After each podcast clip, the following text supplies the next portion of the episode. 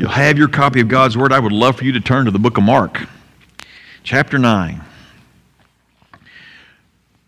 Chapter 9. We're going to see a very familiar miracle if you've read your Bible at all and uh, understand it at all.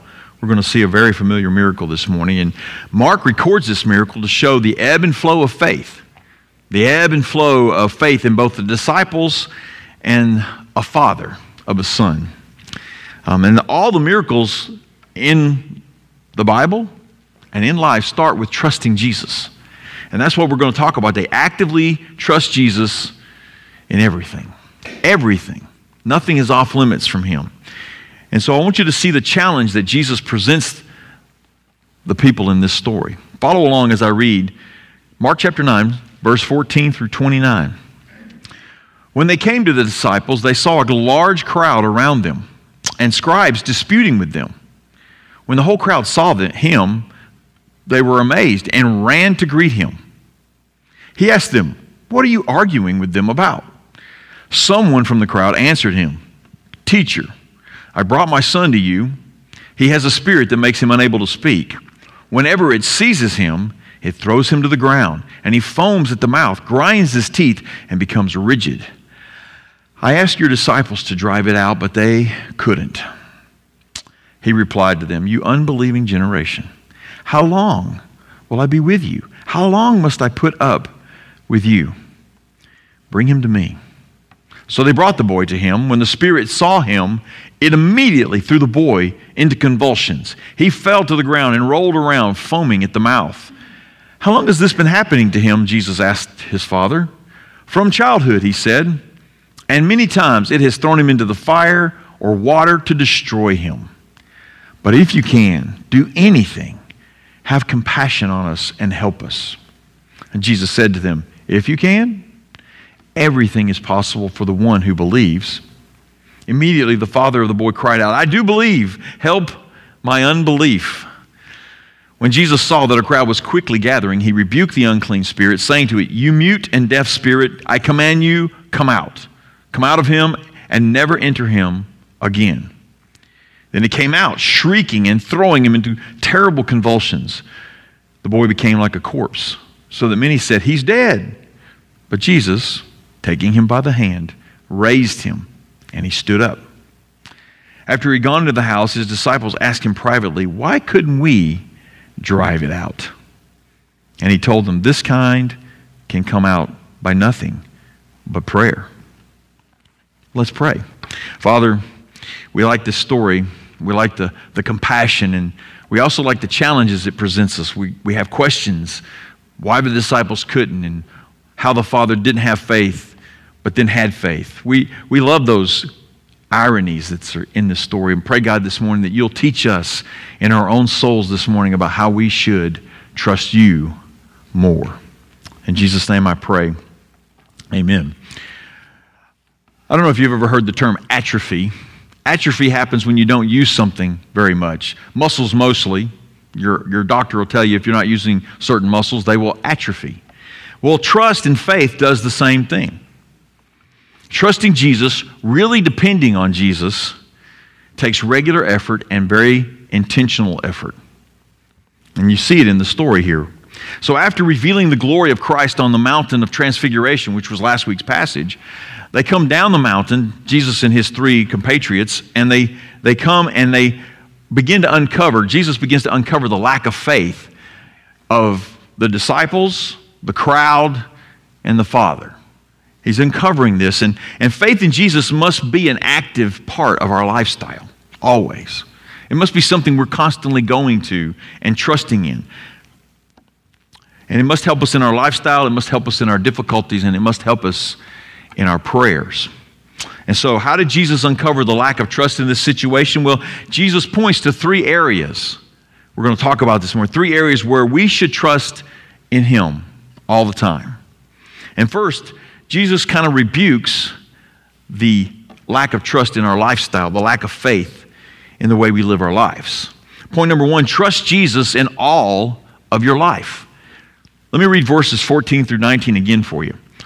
When they came to the disciples, they saw a large crowd around them and scribes disputing with them. When the whole crowd saw him, they were amazed and ran to greet him. He asked them, What are you arguing with them about? Someone from the crowd answered him, Teacher, I brought my son to you. He has a spirit that makes him unable to speak. Whenever it seizes him, it throws him down, and he foams at the mouth, grinds his teeth, and becomes rigid. I asked your disciples to drive it out, but they couldn't. He replied to them, You unbelieving generation, how long will I be with you? How long must I put up with you? Bring me the boy. Okay, so trust Jesus in all of life. Jesus, Peter, James, and John, they come down the mountain and they find a crowd. They find the other nine disciples arguing with these scribes, the teachers, the Jewish teachers of the, of the Jewish religion, and they're arguing. And Jesus asks, Why are you arguing? And then we find out what the subject is. A man speaks up, says, I brought you my son. I brought him to your disciples because you weren't here, thought they could drive out this demon, but they couldn't. And so, demon possession was really, I mean, I think it's still around today, but it was really rampant in the first century. And I think it was because Satan knew Jesus was in town. And he was trying to do everything he could to mess up Jesus' ministry. And so it was a, a, kind of a prominent thing. Now, when you read these symptoms in Scripture, and these are actual Greek words that describe these symptoms, it sounds like epilepsy. And some people have made that conclusion. In Matthew, they use the word lunacy or lunatic to kind of describe this. And there's a whole bunch of stuff about moon stuff and phases of the moon. But here's, here's the bottom line whatever it is, Jesus can cure it. Whatever it is. He's the one doing the healing, He's the one doing the, he- the helping. Whatever life brings to bear on us, Jesus can handle it. No matter what the fallen world drops on us, He's capable. He's very capable to deal with it. So then we find out kind of the real source of the argument here. Not the subject is the boy, the real source of the argument, the real crux is your disciples couldn't drive him out. The disciples could not cast out the demon. Oops. Now, you've been following along with Mark with us. You know that this happened in like Mark 6. Jesus sent the disciples out and they were able to do this. And we'll talk about why they couldn't a little bit later. But the scribes were arguing with them because they were like, see, I told you. Nobody but Jewish priests should be able to cast out demons. Y'all are doing it all wrong. And they were using it just to discredit Jesus' ministry, regardless of what they'd already seen. it's funny how they'll ignore that part. But Jesus, instead of trying to solve the argument, he just responds with a, with a sigh, probably saying, This unbelieving generation. And this points to everyone, including us. Sometimes we're just not believing the right way. Jesus rebukes the disciples. He rebukes the scribes in this passage. He rebukes the crowd, even the boy's father. I want you to see the irony of these situations. Okay, first of all, the disciples had cast out demons, like we said a minute ago, and they couldn't. They had cast out demons and they couldn't. They couldn't because they didn't pray. And we'll talk about that later. The second thing is that the father came bringing his boy to Jesus because he thought Jesus could heal him. And now the, the father's kind of doubting. And we'll talk about that more in a minute. The scribes had no faith to begin with. They didn't have any inkling of faith. They refused to believe even what they had seen Jesus do already. They were refusing because they hated Jesus. They didn't like Jesus. They saw him as a threat and they led the crowd astray. But the crowd saw Jesus when he came down from the mountain, and they were amazed and they ran to Jesus, but they didn't believe him. so there's a lot of irony going on in this story. And then Jesus asked some questions that I know we all want to know what, why he asked them and what's the point of them. Well, I'm going to try to explain that. How long am I going to stay with you? How long do I have to put up with you? You know, when we use those questions, we're probably pretty exasperated. We're pretty fed up with whatever we're asking about. Jesus is never fed up. He's really never fed up. He's not, these are not from impatience. He's really asking, How long am I going to tolerate the insincere faith you have? Or the lack of faith, even of his disciples? now, he, they're probably the main point of his dis- displeasure here because they should have trusted Jesus enough to be able to cast the demon out. But he's really asking about their doubt. Why are you still doubting? He's asked that before. Why are you still refusing to fully trust what I have told you? He knows why, because they haven't quite got it yet. But he calls the boy over anyway. Bring me the boy. Even with all this doubt around him, Jesus says, Bring me the boy. We're going to do something about this. And so he gives them another chance. They tried to cast out the demon, it didn't work. Everybody's doubting. Everybody's like, mm, I don't know if this Jesus thing is real or not. He's going to give them another chance to trust him. Because Jesus is about second chances. He's always about second chances. And he wants us to trust him actively in every aspect of her life. And, and the story of Richard and Sabina Wurmbrand, that's what they believed. Their, their faith started and they kept it. They, they were Jewish, believe it or not, before they became Christians. And they believed in Jesus Christ and they lived it out. And so when they were faced with the persecution, they still trusted in their, their Savior. There's lots of passages in Scripture that tell us to do this. Proverbs 3, 5, and 6. Trust in the Lord with all your heart and lean not on your own understanding. In all your ways, acknowledge Him, and He will make your path straight. 1 Peter 5, 6 and 7. Humble yourselves, therefore, under God's mighty hand, that He may lift you up in due time. Cast all your cares on Him because He cares for you. And the best one I like is John 14, 1 through 3. Jesus is talking to his disciples and he says, Let not your heart be troubled. You believe in God? Believe also in me. In my Father's house are many mansions, many rooms. If it were not so, I would have told you. And I go to prepare a place for you so that I will come back and get you so that you may be where I am. That's what trusting Jesus in all of our life means.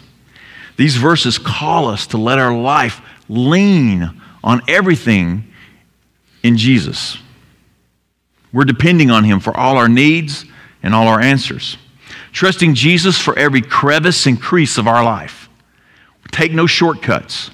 Compromise nothing that you learn from Scripture. It means to build your life on God's Word. Building our life on God's Word. You've heard me say it many times.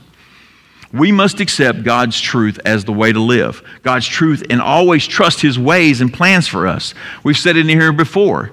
You can't see where you're going. You can't see what the answer is, but you trust the hand that is holding you. If you can't see His hand, trust His heart. It means that we're humbly seeking Him, that we're casting, we're casting our life on Him. That, that word is like when you get thrown upon a rock in the middle of a raging sea as a salvation. You're cast on this rock of Jesus so you don't have to despair. You're saved from drowning. Every aspect of your life needs Jesus' help. Every decision needs the truth of Scripture and the patience of prayer. Those two things constantly. If you're shortening yourself in those, it's going to hurt. Examples your finances don't meet.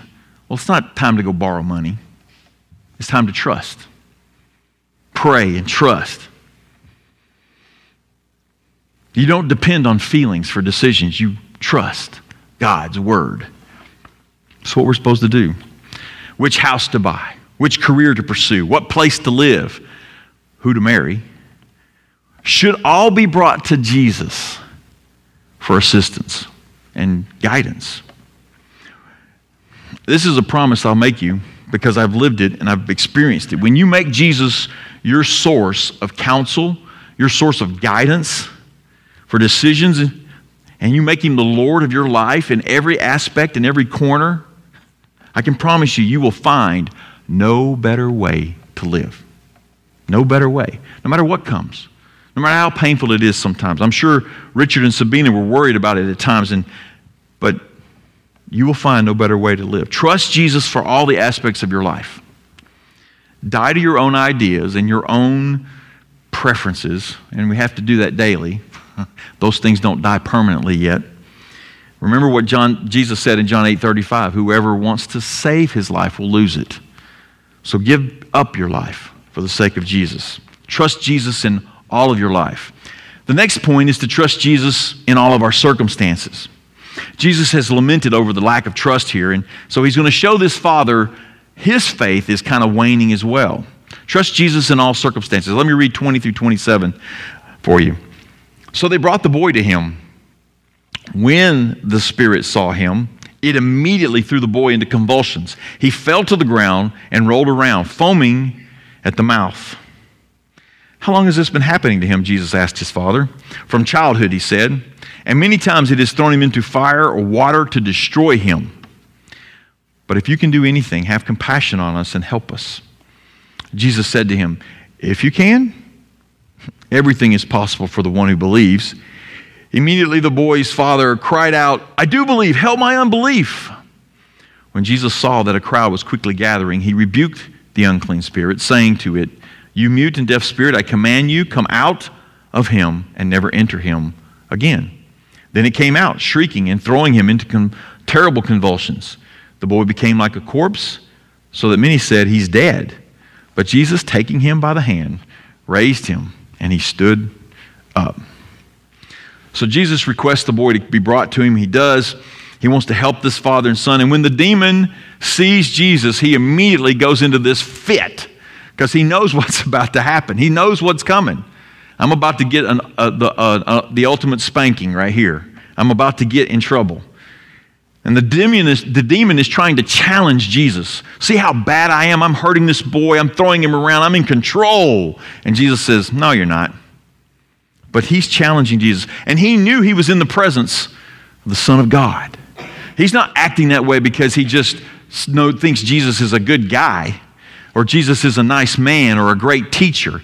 He knows he's in the presence of the Son of God, which we established last week. That's why the transfiguration happens. So we know that it is the Son of God, that God, Jesus is fully man and fully God. And then Jesus says, Well, how long has this been going on? And the father says, since childhood, which implies that he's over 12 years old, more than likely. 13, 14, at least that old. His family has endured this behavior and this illness, if you want to call it that, this demon possession, for a long time. Imagine every day wondering if he's going to have a fit and throw himself in the, in the river to drown or throw himself in the fire when no one's looking. Every time he has a convulsion, people are scared fearful. Imagine that. They've been doing this for years. And the father begs for compassion for their situation from the only one really that could give him help, the only one that could really help his son. He begs for compassion, but the father also reveals something in his statement if you can. He brought him to Jesus thinking Jesus could heal him, but now he's doubting. Now he's got a little tinge of, I'm not sure. If you can, speaks volumes for many people. How many times have you said that? I have said that. If, if you can, God, what are you, silly? Of course he can. They want compassion sometimes, but they want it, we want it on our own terms. We want it with our own agenda. We want it with our own conditions on it. And sometimes when it doesn't happen that way, we doubt. We don't trust. But Jesus challenges him. He picks up on those three little words, if you can. And Jesus comes at him compassionately, gently, but firmly. Everything is possible for the one who believes. Everything is possible for the one who believes, who trusts Jesus. Do you believe this? I hope you do. Belief in whom is the crucial point here. Belief is not some arbitrary thing. It's not some, you know, verbalized, okay, idea. Yeah, I believe in George Washington, but I never met the guy. It's, it's much more critical about who you're believing in, who you're trusting. Belief in Jesus for his assistance. Trust Jesus without an agenda. Can you do that? Can you trust Jesus without out an idea of how you want the outcome to be? So the Father answers with the most honest prayer you'll ever read in the Bible, I think. I believe, but help my unbelief. It seems kind of contradictory, doesn't it? What's funny is the Greek word there for help is a word that I thought, I wish we used it because it says, Jesus, rescue me from my doubt. That's what it really means. The word really means rescue me. Rescue me from the calamity I'm in. Rescue me from my doubt. John Calvin comments, he says, These two statements may appear to contradict one another. But there is none of us that does not experience both of them in our own hearts. He realized that his trust had waned. He realized that his trust was wavering. His doubt was growing. He, he was faltering in his faith, and it almost cost him his son's health. It almost cost him the lack of the miracle. That's kind of an ouch moment, you know? And Jesus quickly cast out the demon with authority, leave him, and never come back. So this brings up a question you might be asking Do demons come back? Yes, they actually do.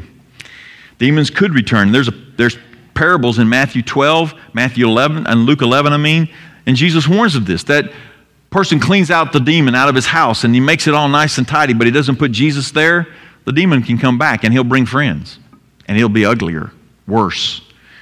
So Jesus, though, forbids this one from ever coming back to this boy. He saves him from that forever. The demon left, but not without one last ditch effort. See, Satan doesn't give up easy. One last time, he's going to try to trick you. One last time, he's going to try to make you doubt. No, you don't have to talk to the pastor today about salvation. You can wait one more week. You can wait one more day. Satan's always trying to drag it out a little bit longer. So this demon does the same thing, and he, he's just trying to destroy the boy. He's terrorizing the crowd. He's trying to harm him, and then he leaves him exhausted. He leaves him exhausted, and everybody goes, He's dead. You know why they said that? Because that's all they understand is death. Jesus, he understands life. And he grabs him by the hand, and the boy stands up. No, he wasn't dead, he was exhausted. The boy gets up, and Jesus rewards his father's weak, weak faith. He rewards his father's weak faith with a great, great miracle and more reasons to trust Jesus in all of life's circumstances. To trust Jesus and have more faith. You know, Peter was walking on the water one time. Jesus, he saw Jesus and he said, If it's you, Jesus, he see that condition he puts there. If it's you, Jesus, bid me to come out onto the water. Well, come on, Jesus says. So he steps out of the boat, he starts walking on the water, and then he started doubting. And he sank. And Jesus had to save him physically because he was going to drown. That's what's going on with this man, unfortunately, is he's just, he had faith enough to bring him to, his son to Jesus, but he didn't have enough faith to stay with it. There's many passages, and, and I want you to hear in, in this sermon, as well as this particular point, the progression that faith makes. See, faith is not a noun, it's really a verb. It's really meant to be a verb. But, but the Bible says in many places, faith comes by hearing, and hearing through the words of Christ. The only thing that counts, Galatians 5 6, the only thing that counts is faith expressing itself through love. Ephesians 2 8 through 10. We quote that the first two verses very often. For it is by grace through faith that you are saved. It is not of yourselves, it is a gift of God, not of works, so that no one can boast. Then verse 10 For we are God's workmanship, created in Christ Jesus for good works, which He prepared in advance for us to do. So Works are involved after you're saved. You're called to exercise your faith, to trust Him in all kinds of things in any situation. Faith is a muscle that must be exercised. Faith gets stronger by listening to Jesus Christ. It's not going to get stronger by just coming in here and sitting and, and, and doodling or whatever you're doing out there. It doesn't come by being associated with the church. It doesn't come by owning a Bible. It comes by listening to Christ. His words are meant to be obeyed. You remember what God said last week on the mountain? This is my beloved Son in whom I am well pleased. Listen to him. That added phrase, listen to him means obey him. When God says listen to somebody, He's not telling you just to enjoy a, a concert or, or something nicely said. He's, in, he's telling you to obey. It means to obey. In all of Scripture, hearing the words of God, listening to all of God's truth means to obey, follow, keep it. Keep it. That's how our faith and our trust get stronger. That's how we grow it by listening to God's word and acting on it. The faith that believes God will do everything we can't muster on our own. We can't think, I'm going to have enough faith. I'm going to have enough faith. No, we have to go to Jesus. meaning his words. We have to go and act out what he's told us. Real faith starts at salvation. That's where it starts, but it doesn't stop there. It keeps growing. It grows like a tree which needs deep roots and branches to nurture it and to withstand the trials. Faith comes from obedience. And the more we obey, the more we nurture our faith. The more we obey Jesus Christ, the more we'll nurture our faith, even in the tough, hard situations. Because many things in this life will test our willingness to obey. And as I've said it before, nothing in life is not meant by, by, as a Christian, everything in life is meant to drive you to Christ, to drive your faith and make it stronger, to make you come to Him more dependent. The more we obey, the more our faith grasps the things that really matter. And it leads to more faith. You know, unbelievers use terms like luck, karma, coincidence. They use those terms and they throw them around because they want to avoid the faith issue. They want to avoid trusting something else or somebody else. But I would encourage you this morning never let your faith be compromised and your trust in Jesus weakened because of human rationale, human logic, human coincidence, or even medical technology. See, Jesus heals and helps no matter what the problem is. He may use a doctor, he may use a technology, or he may just outright heal. And I know there's a lot of testimony here that's seen that. Trust Jesus in all of life's circumstances because he upholds the universe by the power of his hand. Hebrews 1. He has it all. So, trusting Jesus in all of life and with the trials, it requires some action. And prayer, I've been talking about the word, but prayer is one of those actions. And that's the third point. Trust Jesus by prayer. Verses 8, 28 and 29. Jesus finally answers the question we've probably all been asking why couldn't they cast it out? Here it is. After he had gone into the house, the disciples asked him privately, Why couldn't we drive it out? And he told them, This kind can come out by nothing but prayer. Did I read that right? Prayer? Well, let's talk about that. They messed it up because they didn't pray. And in Matthew's account, he says they messed it up because they had little faith. Those two don't disagree, those two dovetail. If you don't have any faith, you will not pray. But you can also pray without faith. You can think you're praying. The only way to expel demons is by the power of God exercised by the faith it takes to pray for it. And these men had done it before. Matter of fact, they probably walked into this whole situation. Oh, yeah, we got this. We got this. No problem. We're, we're going to cast this demon out with no problems whatsoever. And they just assumed they had this ability, kind of like the ability to juggle or the ability to whatever. But they didn't. A man possessed by a demon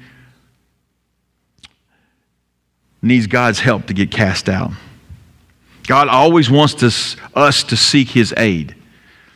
No matter how easy or hard the task may be, God's asking us to always come to Him, to express trust in Him for help or to use our gifts and our talents. And Jesus teaches His disciples many times in the Gospels.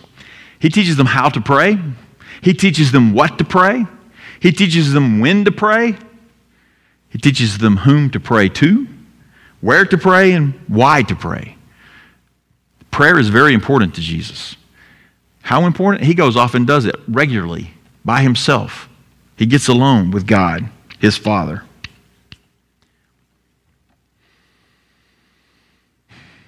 Real prayer exercises deep trust in Jesus, and his disciples had forgotten that. There's, there's a story in Acts chapter 19 of the seven sons of Sceva. These were Jewish exorcists, at least they thought they were. they were kin to some of the priests of the Jewish faith, but they weren't Christians. But they thought, wow, we can go around and cast out demons. So they were trying this in a place called Ephesus, and they confronted this man. There were seven of them. They confronted this man and they said, We cast you out in the name of Jesus who Paul preaches. I hope you can see the, the humor in that because they're not trusting Jesus. They're only trusting in a name that they can regurgitate. But the man possessed by this, these, this demon, he overpowered them. He whooped them so much that they left the house naked. That's how bad they got beaten. Prayer expresses the trust in Jesus, and these seven men didn't have it. And his disciples had forgotten it in this story. I want you to remember what the demon said to those seven guys Jesus, I know. Paul, I recognize, but who are you? They obviously didn't know that they needed to believe in Jesus, not just spit out his name. So, this specific area applies to us who profess faith in Jesus and we want to see God's kingdom come. This really applies to us. As followers of Jesus Christ, we need to remember that if we want change, if we want righteousness and justice to prevail, we've got to pray. But we neglect, sometimes we even refuse to pray. To pray like we want these, really. Jesus tells us right here that the prayer must be a deliberate and devotional act to see change happen. Not just reciting a prayer, not just gathering and talking about prayer, actually praying.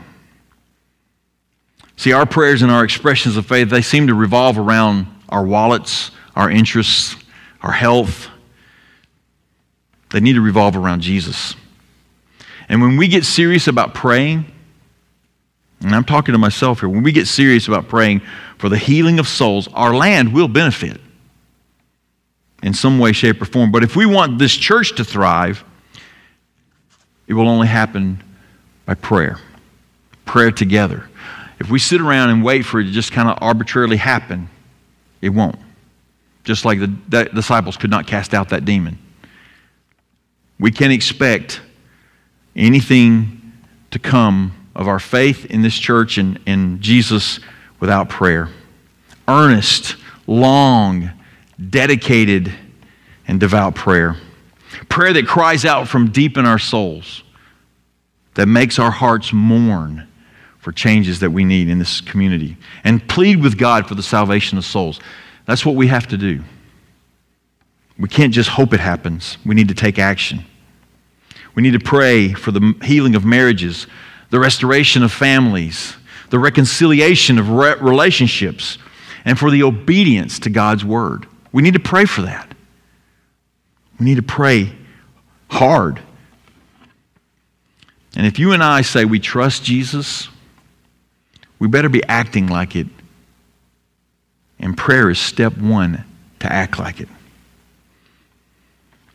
So, in summary, this miracle this miracle calls our hearts to trust Jesus more. It really does. To trust Jesus actively with our mind, soul, body, and strength. Meaning every aspect of our life, we lean on Him. So trusting Jesus starts at our profession of faith, like I said, but it doesn't stop there, it doesn't rest there. It is active. Or it becomes atrophied, like I talked about at the beginning. And I've said it before and I'll say it forever. Faith that saves will push us to read our Bibles.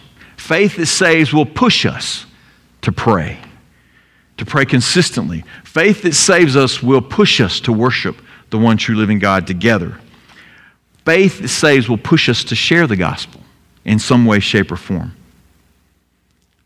It'll push us to consult God in all aspects. And if it doesn't, your faith is weak. If it's not, if it's not pushing you and you're not bothered by these things, then your faith is either weak or you're lost. But you can change all that. Challenge your faith with obedience. That's what makes our faith stronger. That's what makes our trust in Jesus stronger. And I'm convicted, as your pastor, I'm convicted that we could be praying more. I know a lot of us pray at home privately, but I'm talking about together. We need to pray more together, unite our hearts together in prayer. You know, most revivals and most spiritual awakenings that have happened all over church history and in the last 2,000 years started with a group that started to pray. Some places it was two or three men. Some places it might have been a little bigger, but it starts with that. You know, the disciples learned their lesson about prayer because Pentecost happened in Acts chapter 2. Pentecost happened after 10 days of constant prayer. And Peter gave a 10 minute sermon. But 10 days of prayer, and the Holy Spirit came down. They learned their lesson. So, as a way to implement this, doctrine. Starting Tuesday until at least Easter at 4 o'clock, we're going to have prayer meeting right here. Just come. We're going to pray directly.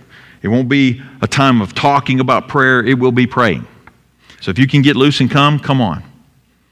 Come if you can to pray for God's power and His will to be done. To see our city changed, our nation changed, and the world changed. God can do great things, but He calls us to pray because He's going to use us. He's not going to do it magically or on His own accord. He is going to use us. So I would ask you to commit, if you can, to come every Tuesday and pray with us. We'll meet right in here, and we'll start praying for God to show up. We're going to take some time now for some pastoral prayer. If you have something you want to bring a burden to the Lord, just we're going to take some silent time of prayer. Pray about this sermon. Pray about what Jesus has taught us through this. We'll have a moment of silent prayer and then I'll close us out. So let's pray.